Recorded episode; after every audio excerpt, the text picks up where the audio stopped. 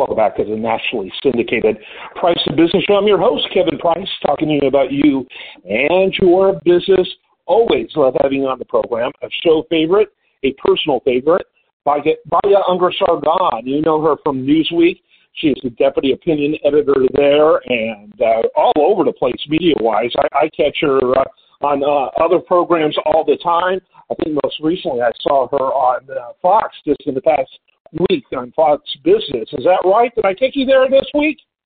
Yeah, yeah. Fox Business lets me come on and spout my populist beliefs. I don't know why, but they're very kind. Yeah, yeah, absolutely. Yeah, well, you and I are a lot in common in that we uh, we kind of hate both sides because neither of them are doing their job right, neither Republicans or Democrats. And so uh, I can find areas of, of uh, agreement with everyone, regardless of who they hate. so, so you're kind of similar. I don't know if you think that about yourself, but you're kind of similar. So, uh, but I, I caught that. And before we get into that, you know, what I've been seeing you talk about lately and something I'm, I've become interested in, which is the, the case of Don Lemon. Um, I wanted to real quickly mention, of course, you're uh, at Newsweek, at Newsweek dot com, one of my favorite publications. But in addition to that, you have a stellar book on what's wrong with the media that should be must-reading from every for everyone, regardless of their ideology, and uh, that it really has been hijacked by not ideologues as much as elitists. And uh, you make a really eloquent case uh, in your book. A little more about your book and how we can get it. Let's jump into uh, our topic.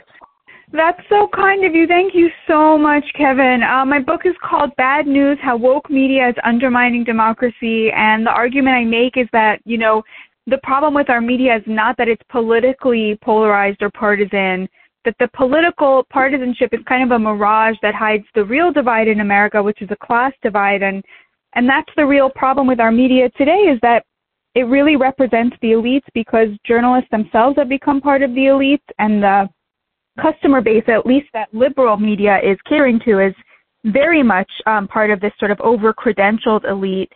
And funnily enough, Kevin, um, the book opens with a Don Lemon panel um, in which he's sitting there basically asking, you know, um, if if support uh, the support that white women had for Donald Trump was a reflection of their connection to slavery and white supremacy.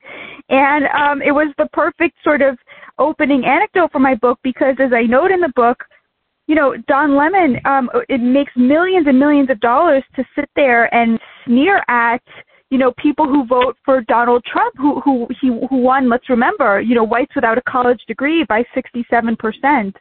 So to me, that that's really the sort of the scene that encapsulated so perfectly that this is not a political divide, it's a class divide in which a sort of over-credentialed elite, not everybody's a millionaire on the left, but people in the top twenty percent, um, you know, are represented by this extreme view on race and gender, and that's really what, what Lemon represented, of course, until uh, until last week when he started to represent something else. Yeah, yeah, yeah. Interesting conversation where all of a sudden, if you're in your early fifties, you're washed up if you're a female. And uh, linking, in, this is Don Lemon, not Kevin Price, uh, linking uh, one's ability to have children. So what are men? Are we always washed up? Because we can never have children. But, uh, you know, I, I, it was shocking to hear that. And he was really, oh, yeah, you're beyond your prime if you're, you know, in, in your fifties, uh, probably in your late forties. And I'm sitting there listening to that. And, uh, you know, what a what a uh, odd, very odd way of looking at our very strange language. And if he was trying to be clever or funny, he was neither. You know, and the reality is is that we as humans, as we progress, to mature, uh, we we mature in different ways in different aspects of our life. And so maybe reproductive is a measure, but it certainly isn't the only measure. No, absolutely. It was a, a staggering thing to say uh, in front of a woman who's in her forties. The thing is, um, Kevin, you know, it, I, I think Don Lemon must be very surprised at the backlash because he routinely disparages women. The the thing that he forgot to say this time is white women, right? I mean, C N N is full of anchors like Don Lemon who have really recently, since the Great Awakening, made a career out of insulting white people and specifically white women, Republican women, right? He forgot to qualify that the women he was disparaging were of the, like, the fair game class, which is, you know, white people, white women, right? Anybody, cisgendered women, right? Women who are not trans women, right? He forgot to say who he was disparaging, and, and, and so he incorporated within his statement about, you know, how women are past their prime if they're, you know, past their thirties. He, you know, in, ended up insulting women that you're not supposed to insult, which is, you know, leftist elites. You know, he included in that women of color, which Nikki Haley is, right? So he, he misread the room. Um, of course, he's not going to learn from this, you know, not to disparage white women or Republican women, right, or cisgendered women. He's not going to learn, like, actually, you shouldn't be talking about any group of people like that, right? He's going to learn to be much more careful and make sure that he goes back to only disparaging, you know, white people and white women. I mean, I think that's sort of what's going to happen here. Um, but this was really, you know, they they, they make a, a, a real habit of this, you know, in the leftist uh, media these days, of just completely disparaging people based on their politics, based on, you know, if they disagree, then you're a racist, you know, whatever it is, what have you. White women are the, one of the favorite, um, you know, whipping boys now of the left. So I, I really feel like this this was sort of, I, I'm sure he was surprised at the backlash because he's so used to saying this kind of thing. He just forgot to say white. Yeah, he forgot his uh, politically sanctioned qualifier. Exactly, uh, exactly. So, so but it's, something interesting about him is that he's not well-liked by the left much.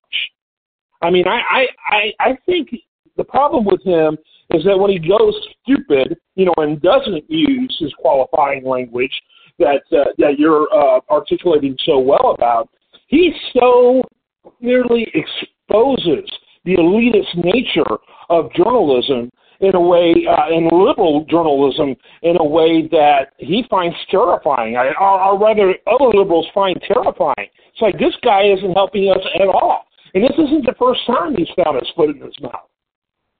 And it's so funny because, you know, there was a video, a clip circulating on Twitter um, of Don Lemon from, you know, the Obama era, you know, back in two thousand eleven, two thousand ten, and he was giving this impassioned speech to the black community, and what he was saying was, you want to succeed in life? Here are some ideas.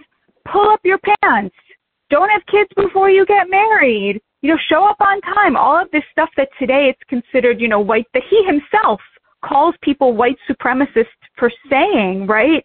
Um, he himself was saying all this, like, completely obvious stuff because back then the woke movement hadn't hit yet. And so you were allowed to say, look, you know, why don't you show up, take responsibility for your life? That's how you get ahead.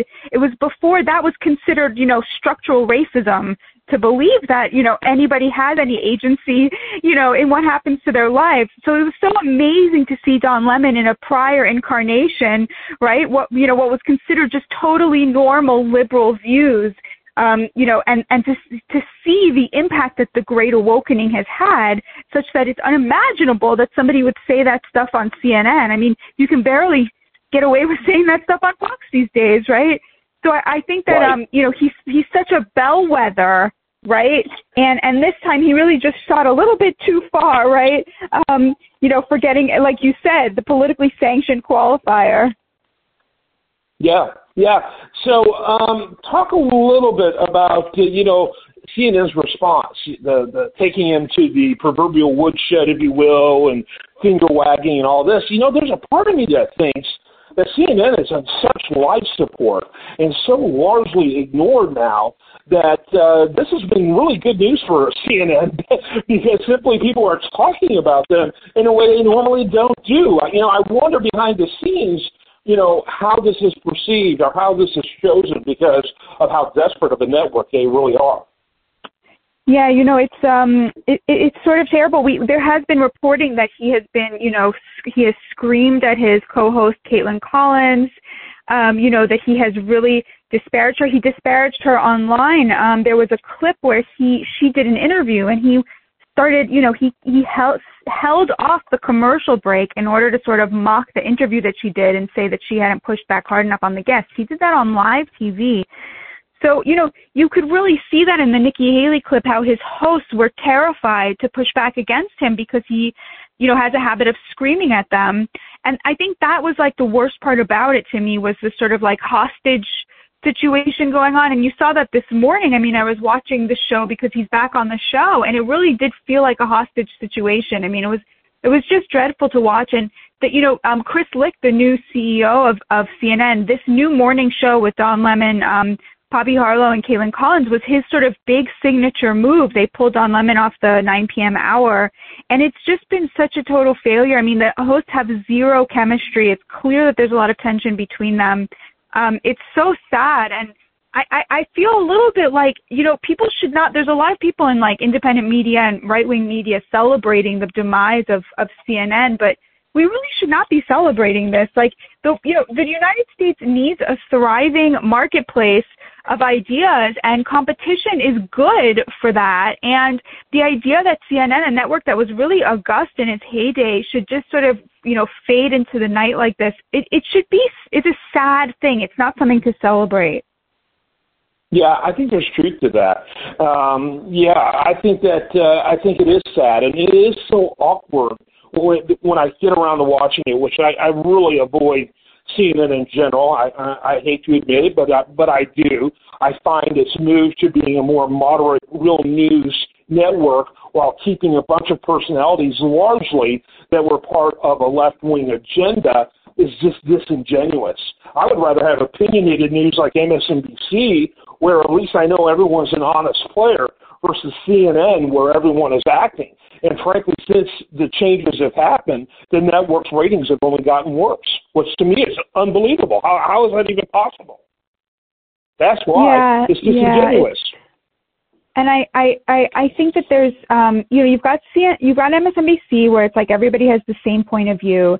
You, but then you have Fox News that will actually have a liberal on.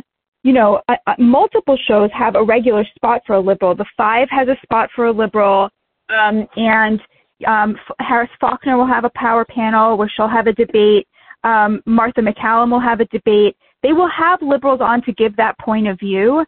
And on C N N, it's sort of like, why, why are they not? They claim they want to reclaim the center, but where are the conservative voices? Where are the Republican voices? I mean, that's what Americans are hungry for, to see debate, to see common ground, to see people from different sides. And you're just not getting that at C N N. And until they sort of embrace that, I really feel that they're going to be struggling to reclaim that center as they claim they want to. I mean, that and the fact that the hosts are extremely, extremely liberal, and the woke culture that's just suffuses everything these days. Yeah, absolutely. I think you're absolutely right. I think it's a very long journey for them to normalcy. And I think uh, part of it is them bringing on a diversity of guests. We love diversity, right? Uh, but we don't talk yeah. about it in opinion. That's where we that's where we really need it, is in, in opinion. And uh, I think that uh, I think you've uh, nailed that. Um, I'd love to get your final thoughts here as we get close to uh, wrapping up. Uh, what is your take on Lemon, you know, outside of conservative circles, where they clearly have never liked them, uh, but it seems like that disdain has grown more and more across media in general? Yeah, I mean, I think this thing of being a bellwether, um, um, you know, he, going from saying, you know, black people, what you need to do is pull up your pants, show up on time, and not have kids, to writing a book about, you know, how America is such a deeply racist society where, you know, nobody who's black can get ahead, when look at you, you're like one of the most powerful journalists in the country. Like, um, you know, I, I think that that's sort of just starting to ring false. And as people are getting sick of the wokeness, they're returning to having respect for the journalists who refuse to engage in it at all, who saw it for what it was in the beginning, as opposed to the ones who sort of jumped on the bandwagon, Um, you know, fanning the flames of stuff where, just like you said, Kevin, I, you really nailed it, where it really feels like acting. Like, you cannot sit there and be a person who's worth twenty million dollars and say it's impossible for black people to get ahead because of structural racism. I mean, that's acting, exactly like you put it. And, you know, I feel like that's, you know, on the one hand, I like that C N N didn't want to fire him immediately. I like that they didn't want to play into cancel culture, and that they feel like people should be given a chance to repent. That's a good impulse. Um, on the other hand, it's like, you know, first of all, where was that impulse in twenty twenty at the height of the sort of the moral panic around race? But also, you know, at what point do you say, okay, what is the value this person is bringing? This show is not working. People aren't watching it. You know, the, the ratings are abysmal. You know, where do we go from here? How do we turn this ship around? Yeah. I, and I think, you know, I think bringing a diversity of guests in is part of that. But I, I really do think they need to change their talent.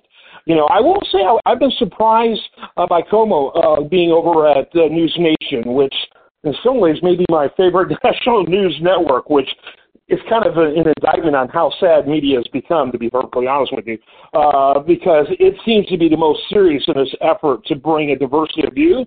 But, you know, it seems like Cuomo has either had a true awakening from leaving uh, C N N of how crazy that place has come, or he does deserve an Oscar nomination for how he's now talking about the news, because it, it, it's way more reasonable, way more balanced, giving plenty of airtime to people that he historically uh, wouldn't give the time of day to.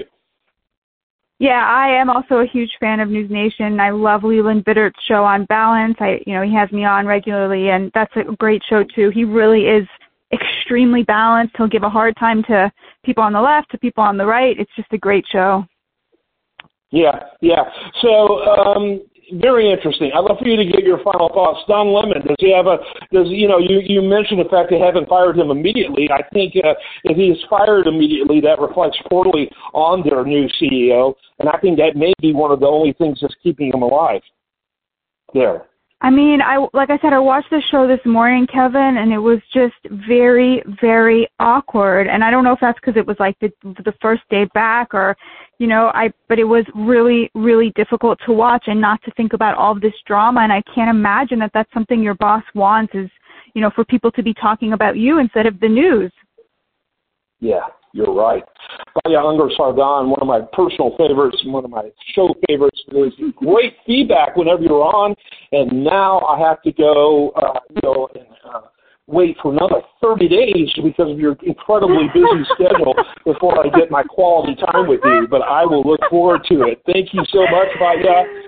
Thank Keep you so work. much, Kevin. You're the best. Talk to you soon. All right. I am Kevin Price. This is The Price of Business.